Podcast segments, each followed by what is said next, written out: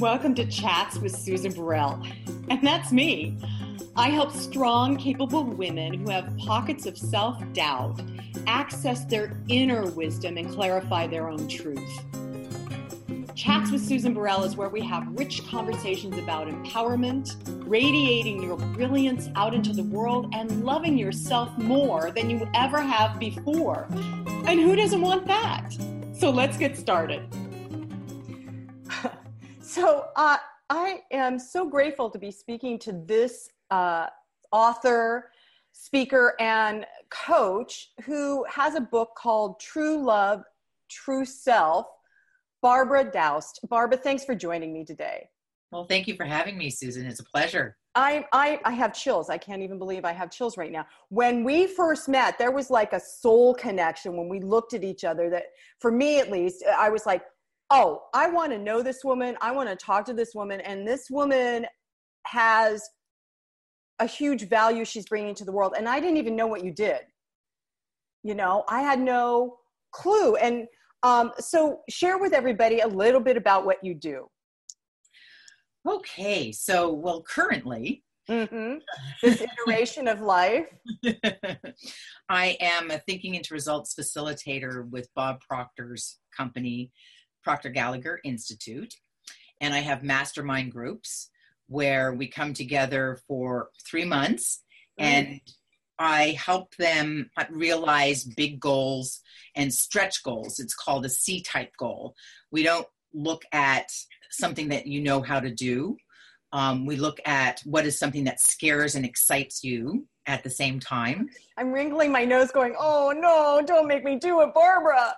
Yeah, yes and uh, and through that process people discover what their paradigms are you know which mm. is uh, related to their patterns and their programming and their habits that get in the way of them having the success that they really truly want in their lives and then we also work a lot on self-image because self-image when you increase your self-worth you'll increase your net worth and that the whole concept of self-image is something that you know people are not even aware of. They're not even aware of how they talk to themselves what they think of themselves the, that innermost dialogue that's really running the show because it's the subconscious mind that is now neuroscience is showing it's, it's controlling about 95% of our behavior.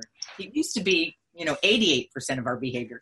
It's now they're showing it's about 95% of our behavior what now? Why do you think that's going up? Because that's an interesting little stat you just threw in there. Yeah, yeah. Well, I think it's going up because you know people are becoming more unconscious.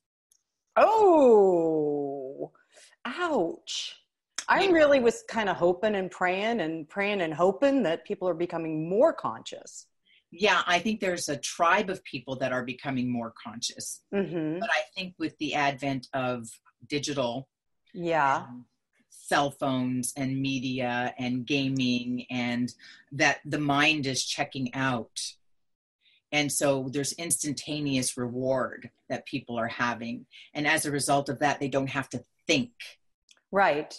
And so then any healthy neurosynapses that want to grow and expand are kind of being put on hold or atrophying. Is that kind of what's yeah, happening? yeah. There's like there's they're even showing in neuroscience where there's less brain activity in certain areas of the brain due to video gaming. Wow. Yeah. Yeah. So the synapses are getting lazier, even with computers. You know, I've been searching. For me, a lot of my interest has been science based because I have to find out the science behind everything, the nanos and the quarks and pro, you know, the particles and atoms before I jump into believing anything and having faith. Right. So, you know, I've done a lot of research and a lot of investigation into how the brain is different from the mind and you know and i've been investigating little things like well you're supposed to write out your affirmations or you're supposed to write instead of use the computer. And i've been like why? I was just that kind of kid who always went why why why me why? too. My mother used to say every other word out of your mouth is why. Stop. Yeah. Yeah. Well that's why we're doing what we're doing. Exactly. So what did you find? What- so i found that when you're using a computer to write you know your affirmations or a script of your life you're firing off about you know 800 um, syn- synapses or electrons and that are connecting from your fingers to your brain. Uh-huh. But when you're actually writing it's about 8000 whoa. Whoa. There's like such a significant difference to the functions you know that when we're doing things by hand versus letting things do things for us. Wow. You know that that uh, astounding to me barbara because you know in the public school system now they're doing away with children learning how to cursive write cursive you know it, because they are using uh, computers and that's scary. Yeah. Yeah. That's scary or even if you even think about before computers if you were to go and ask anybody if they had a goal uh-huh. right they probably wouldn't even be able to tell you. If they before computers. Yeah before computers. And why and is that? Even if you because most people don't aren't goal oriented or think about their goals mm-hmm. right because they're they're just doing what they're told to do right. Right? And that's kind of based on the educational system and you know we're trained to be followers we're trained to you know be in the system. And then if you were to ask somebody do they have their goal written down? So even before there were computers most people would say they didn't even know what their goal was. And if they did know what it was they hadn't written it down. Uh-huh. Right? And so when we write things writing leads to thinking and thinking leads to imagery and imagery leads to emotion and emotion is what's creating action. And with action we create reaction.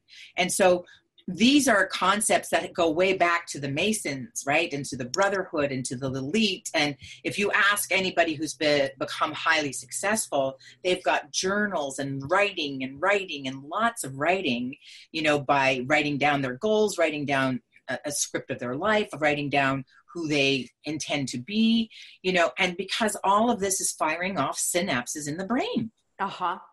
Right. No, that makes a lot of sense. Uh, I I used I was an avid journaler from the time it was introduced to me when I was like 16 in an English class, and but my journaling, and this is something I want everybody to to know.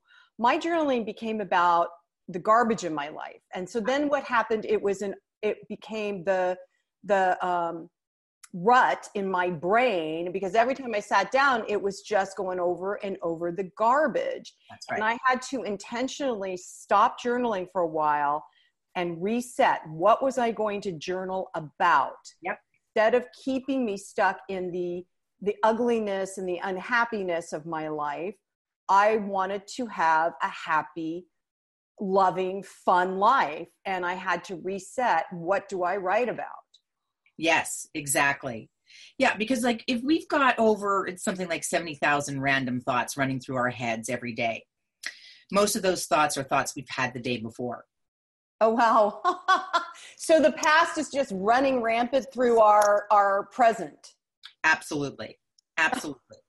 You know, and so and it's all frontal lobe activity, right? Mm-hmm. And so most people are focusing on the past. They're are, are they focusing on the past or on the future? And when they're focusing on the future they're not necessarily focusing on a bright future.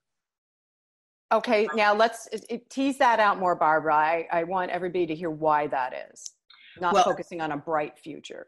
they're not focusing on a bright future because the brain is hardwired to be about 85% negative. Okay and why that is is because the brain is hardwired for threat. Okay. Okay? So it's looking for threat which means potential danger which means survival mode. Mm-hmm. so most people are living in what's called a sympathetic nervous system which is high gear you know high in beta state fight flight or freeze mm-hmm. right adrenals, cortisols are running through their bodies, stress levels. I mean, again, stress is the number one contributor to chronic disease. Yep. And so when the brain is seeking threat, it's using past experiences to say, this is potential danger. This is potential danger. Does this look like that? Does this look like what I went through? Oh my God, what do I need to do? Exactly.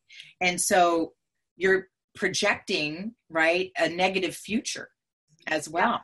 So, so, in in in in many ways, then by projecting that negative future, which is uh, uh, you begin to build the foundation for a, a negative future.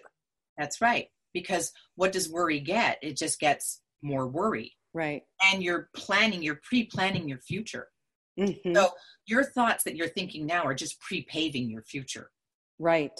Oh, I love that phrase. Yeah. And uh, and I want to pre-pave my future with freedom and happulence. Hap, happulence. That was a that was a, a mashup of happiness and opulence. Exactly. But I love that.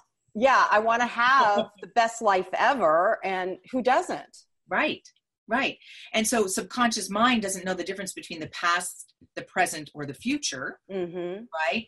Everything is present. That's all it knows. Mm-hmm. You know, so why not be present? And why not in your present moment put in the images and the pictures of what you want?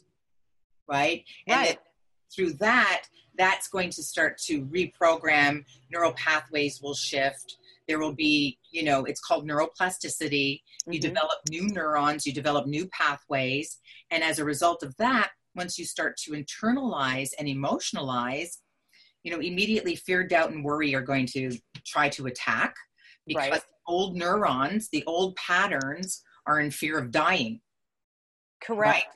Yes. And they are they're going to die if you keep giving attention to the new desire.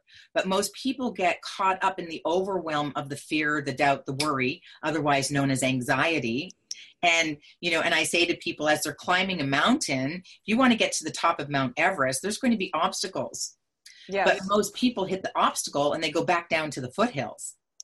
Right, which is so funny because those people that do get to the top of all those different mountains that they really like to climb, I'm never doing it ever, mm-hmm. ever, but mm-hmm. you know, in the physical re- realm.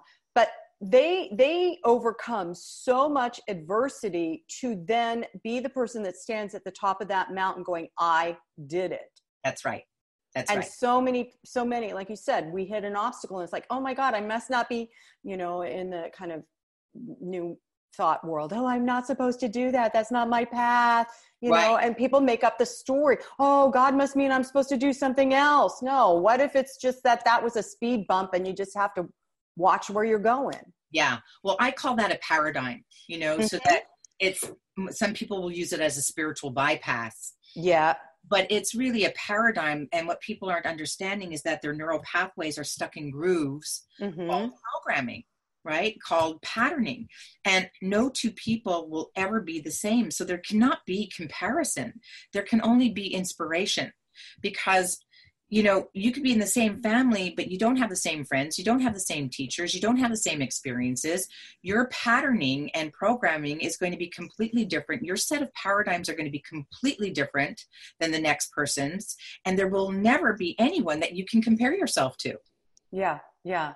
It's amazing that you brought that up because I, I've um, uh, bi-monthly breakfast with two women that were friends and I, we just all adore each other and very we're all each of us very wise in our paradigm and we share our paradigm our ideas with each other and it's so interesting there's that heart place where i feel like we're all one right Yep. Because I love them so much and they love me. But when I when I listen to their experience, it's nothing that I've experienced. And yeah. and I can't I can only have compassion for their experience. I can't you know, we can't always understand someone else's path to, no. uh, in life.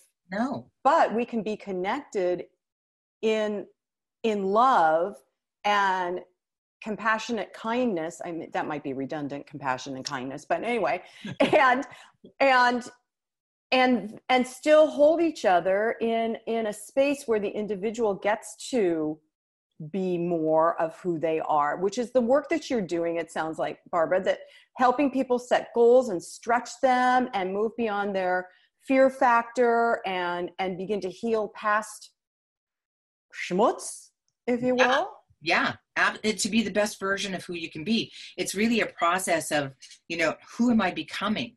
Mm-hmm. you know? and you hear it all the time and the i think like a big missing link people will say it and they speak it on an intellectual level. In order to really create in your outer reality, you've got to fuse with the the dream. You've got to become. They say, you know, you've got to become it before you have it. Mm-hmm. You must start feeling successful now before you will bring success. You must start yes. acting the part. You know. Yes and most people understand that concept that you really can't manifest in the outer world unless you feel it because it's not the thinking that gets you there. It's the thinking that leads to the feelings that yes. gets you there. Yes. But most people will say they don't know how to access the feeling place.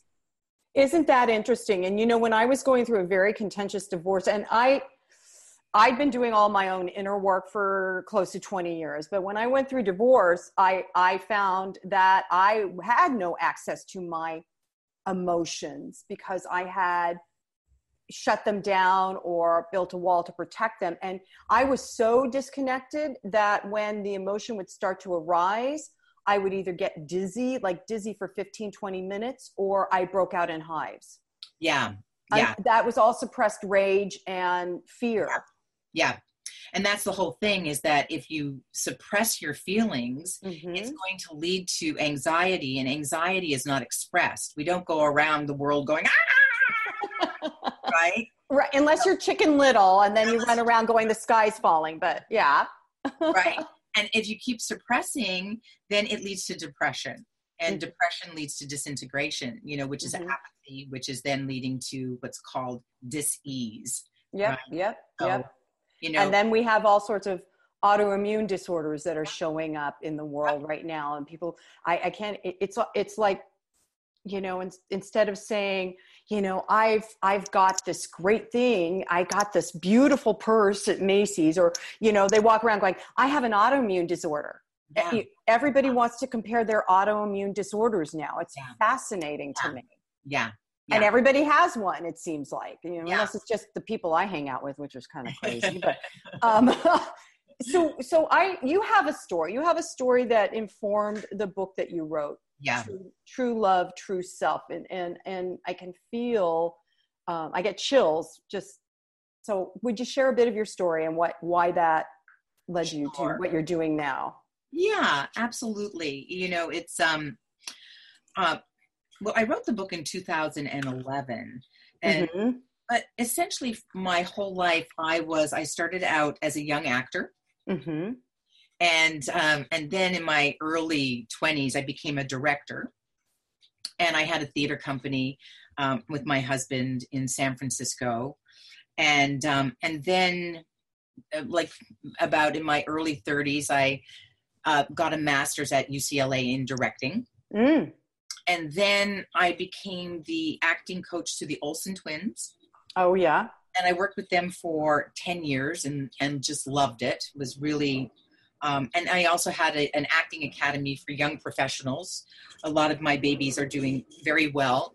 Um, but I realize now that I wasn't teaching them how to act as much as I was teaching them mindset which has always been um, my interest anyway.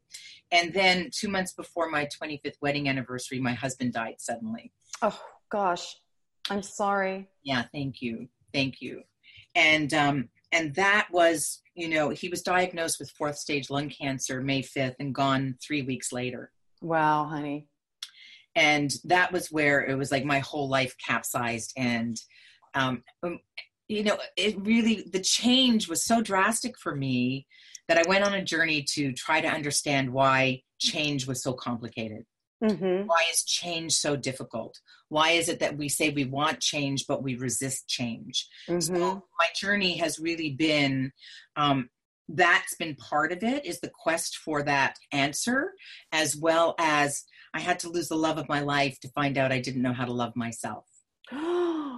Oh my goodness. Did everybody hear that? That's like, and I imagine that there are many people that feel that way. Many people. And, but the other side of that was I didn't, if somebody came up to me and said before that happened, you don't know how to love yourself, mm-hmm. I would have been like, hey, I'm doing fine. Yeah. I'm just fine. Yeah. But when I lost my other half, everything in my world, we had been together since we were 19 and my adult self only knew um, that my value it was he, he, reminded me of my value. Oh One, you know and i was very independent didn't think i was you know in a codependent relationship but without him i was lost i was stuck i was confused um, everything that i knew about myself just kind of vanished there was mm-hmm. confidence was gone. I couldn't even look you in the eyes. I mean, I was so devastated by my loss. I was actually I, I, came to understand that I had situational PTSD because I saw him die in front of me. Oh, goodness. And I witnessed a lot of things that no one should witness their loved one going through. Yeah. And um, and then right about a year after that, as I started to get on my feet, and what most people don't understand is that when somebody is grieving, there is a depletion of serotonin. Mm-hmm. And, you know, it's your happy factor, right? Your happy. Right. And so people are saying things like move on or put a smile on your face or, you know, um, it's it's time to write a script about it. And and it's kind of like what, what you're you're dealing not only are you dealing with bills to be paid and like getting your car washed and you know even like trying to drive a car because your whole cent my whole central nervous system was in utter chaos. Yeah. And um and so it was like I, I was literally a puddle on the floor. I started picking myself up and then i found my mother-in-law dead. Oh goodness and um, and then was kind of like re-traumatized. And then my father died my best friend died and my brother-in-law died jumping out of a plane and his parachute didn't open. Oh my gosh this is like horrible. It was just like i was really hit upside the head. And uh, so that was like five and and the kid diving with my brother-in-law also died and it yeah. hit the news and um, so I was just in a state of nothing makes sense, the world doesn't make sense, and um, spiraling into you know a downward spiral really, until I started noticing that my my idea and concept of love was loving your family and loving your husband.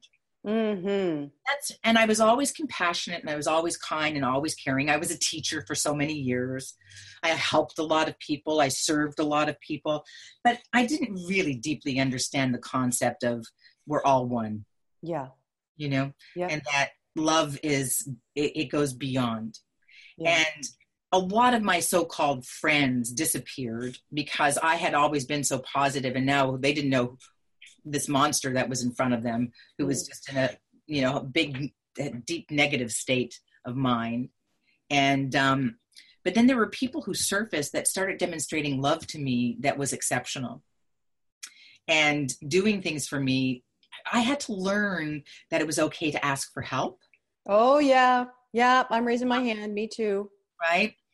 Um, i had to learn that i didn't have it all figured out on my own. Mm-hmm.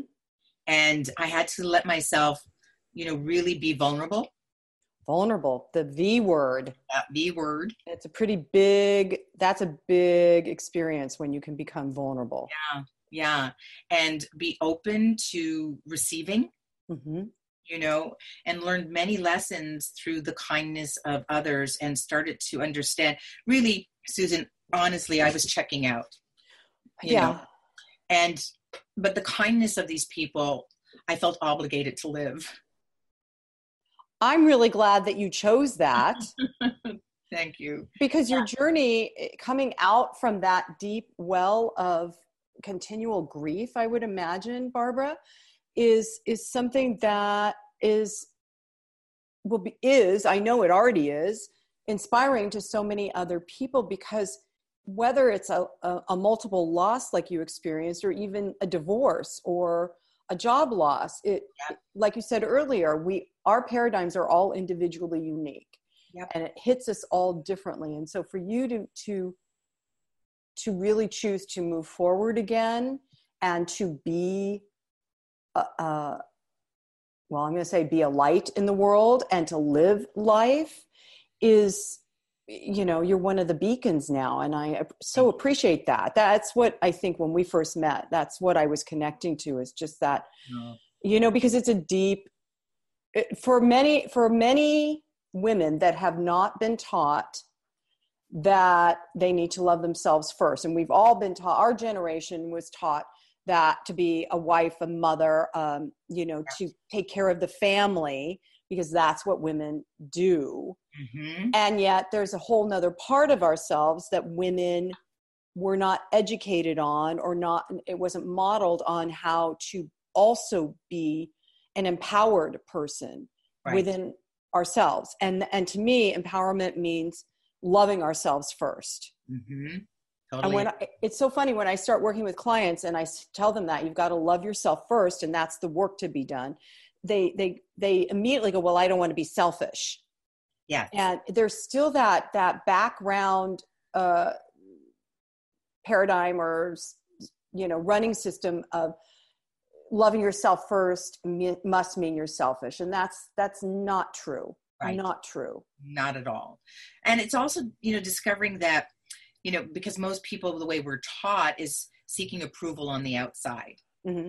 right yes yeah and so once you start to look at well it's really about approval on the inside 1st mm-hmm. mm-hmm. you know?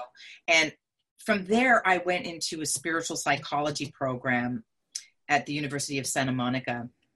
And uh, i was still really i was just starting to get in touch with anger. It takes me a long time to get in touch with my anger. And um, but when i was there i started to you know connect more to my anger and uh, and did some very good healing work. And then i certified as a law of attraction coach in a program where i wasn't doing it to become a coach. You right. know i was doing it to heal myself. Exactly. And then we had to start working with people and i started working with people and i was like holy crap this stuff works. Yeah. You know people are getting results and it's faster um, and therapy i believe has its place you know and i definitely um, am, a, am grateful to the therapy that i had. Um, but as far as moving forward when i started doing this program I, I started going oh i'm i'm picking up my step. I'm picking up my step. And um, and then it was that that led me to bob proctor and bob because i was starting to create a coaching business but i didn't have the the mindset of an entrepreneur and and coach a business person and healer you know? Yeah, yeah. So it was working with bob that brought together spirituality and business and the combination. And so it's really you know it's not just dream it sit there and meditate and it's going to come. Right. Right. There's some action steps that have to happen. Yeah there's some action steps. And so i wrote my book in 2011 more because I just had a burning, I wrote it in a weekend. Cool. And then I wrote another, like I wrote 75 pages in one weekend, and then I wrote 75 pages in another weekend, and it took me a year to edit it. Instead, yeah. You know, so it was kind of like I had to get off, get out. It was, it's more the legacy to my husband, my late husband, mm.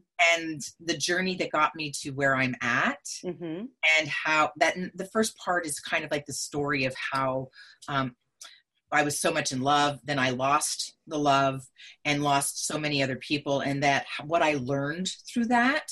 And then the second half of the book is are, are all the processes in moving forward, such as you know um, visualization, scripting, you know working with contrast and clarity and so i just share a lot of processes personal affirmations my personal affirmation that i learned in my first year of uh, the, the master's program in spiritual psychology was the was the magic that helped me start to connect and look at people in their eyes. Are you willing to share that with us? Yeah, it's I'm genuinely sharing loving kindness with myself and others as I revitalize hope and raise conscious living for the oh. highest good of all. Oh my God, I just got chills. Oh my God, that's just beautiful. Thank you. That's beautiful. started happening was that I used that affirmation for a long time to guide me to make decisions. Like I would say, anywhere I have to go, if there's a choice between one or two places, which one brings me more joy? Which one brings me the opportunity to revitalize hope? Which one is loving kindness? Which one is raising consciousness? And that just guided me along with a lot of um, signs. I just started listening to energy and signs and synchronicities and that's kind of now the way i live my life is just being guided by energy mm-hmm. and, and, listening and listening yeah.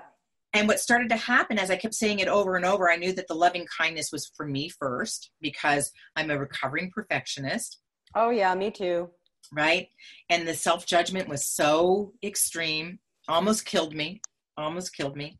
And um, and then people were like coming up to me out of the blue, just saying, "Hi, I'm so and so. You look so kind."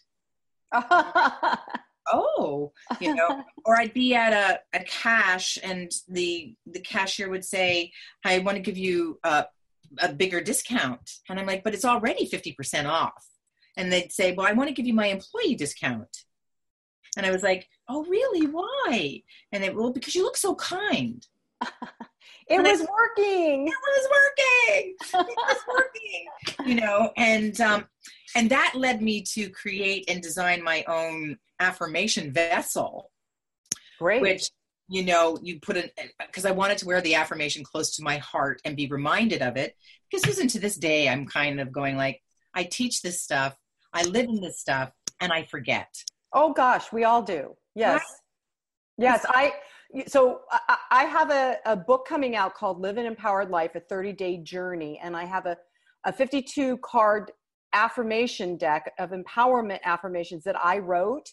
And a couple weeks ago, I, I dropped into self doubt and oh my God, oh, yes, yes. So I decided I would start practicing what I'm teaching again and yet again. And so every day I pull uh, one of my cards. And wait, I got to see where the card is. Um, so today I pulled I release, oh, this is interesting. I release any shame that may be keeping me stuck, any past mistakes or misconduct that has the gooey stickiness of shame is dissolved as I face it and watch it move back into the no thingness. I am free to live and love my life. Yeah. So it shows up, right? Yes. Yeah. So, so yes. we all, even though we practice this all the time, we just yep. have to keep practicing it all the time. Well, let's see. I just pulled one of yours out. Ooh. It says, when you stop fighting the truth of what is happening, relax and let go of fear, there's much more calmness and clarity of mind. This is when the answers can easily be seen and found. And Howard, whose quote was that? Howard Falco. Yes. Oh my gosh. He's a great author. Yeah. Yeah. Yeah.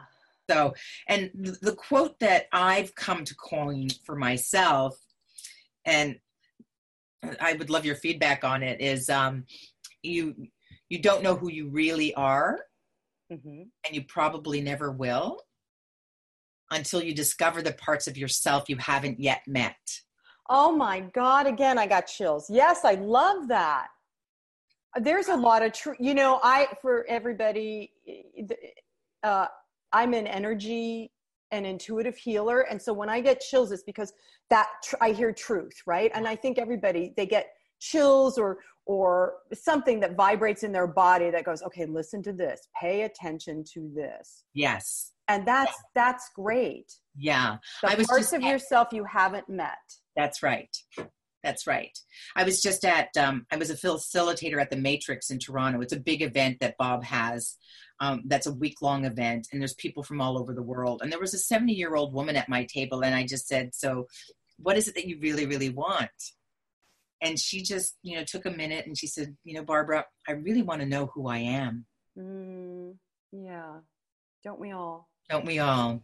And I think that's the journey of life is to that's really it. know who we are. And the gift of life is to get to learn it with amazing people, whether it is a spouse or an acquaintance. Exactly. And I think that with the work that you're doing and where I feel in alignment as well is that I knew when I lost my husband, I wasn't in my truth. Mm-hmm. And I mm-hmm. knew that I was highly critical of myself. I knew I was being run by, you know, circumstances and conditions outside myself. I was run by seeking approval outside of myself.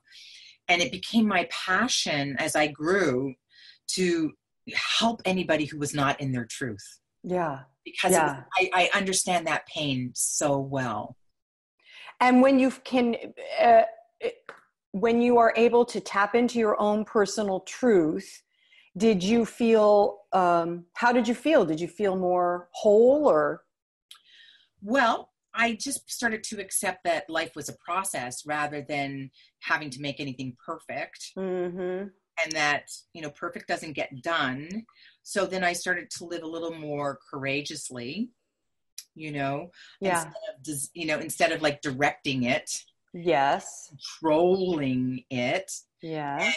Navigating and trying to distinguish the, the thing that's fascinating to me about emotions is that what a lot of people don't understand i didn't understand for the longest time is that we can be in an emotional state that's not a true emotion it's an addictive state Oh yeah, yeah. That goes back to the neurosynapses re constantly running on a loop that we can interrupt and reset.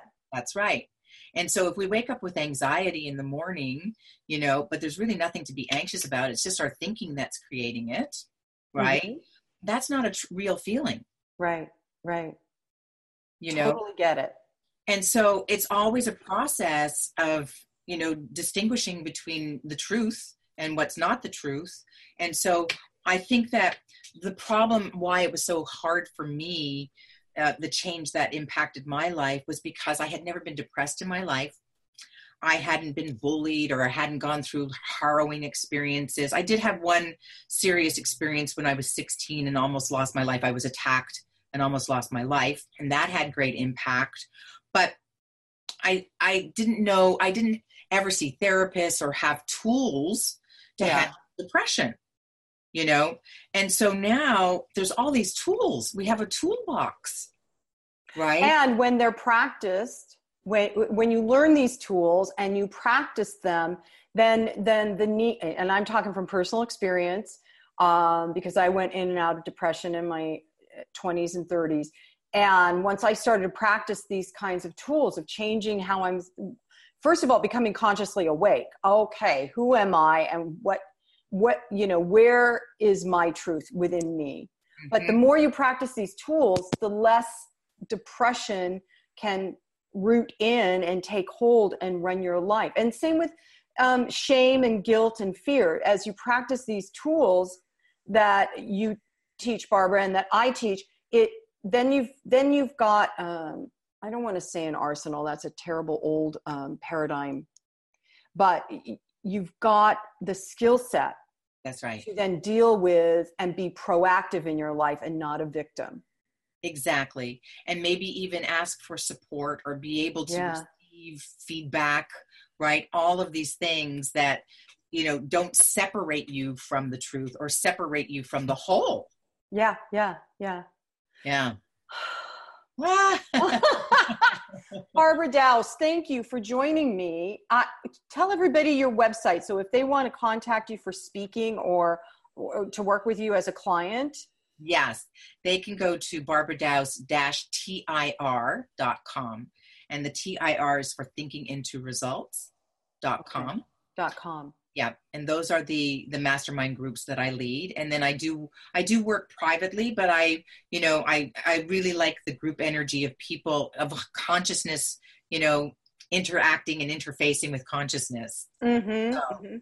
I totally get what you're saying. Yeah. So, well, thanks for joining me today. I, this has been a really lovely conversation, and I have a feeling we're going to be having more of it I look, another time. yeah, thank you so much for having me, Susan. You're, you're welcome. So, I'm just going to end with, and so it is, namaste. Well, that wraps up our chat for today. Thanks for joining me. And if you want to learn more, go to susanburrell.com. You can contact me through the website. There's blogs for you to read, there are videos to watch. And remember, I am an intuitive healer and spiritual guide at the crossroads of life. And I would be more than honored to help you on your journey to live an empowered life. And so it is. Namaste.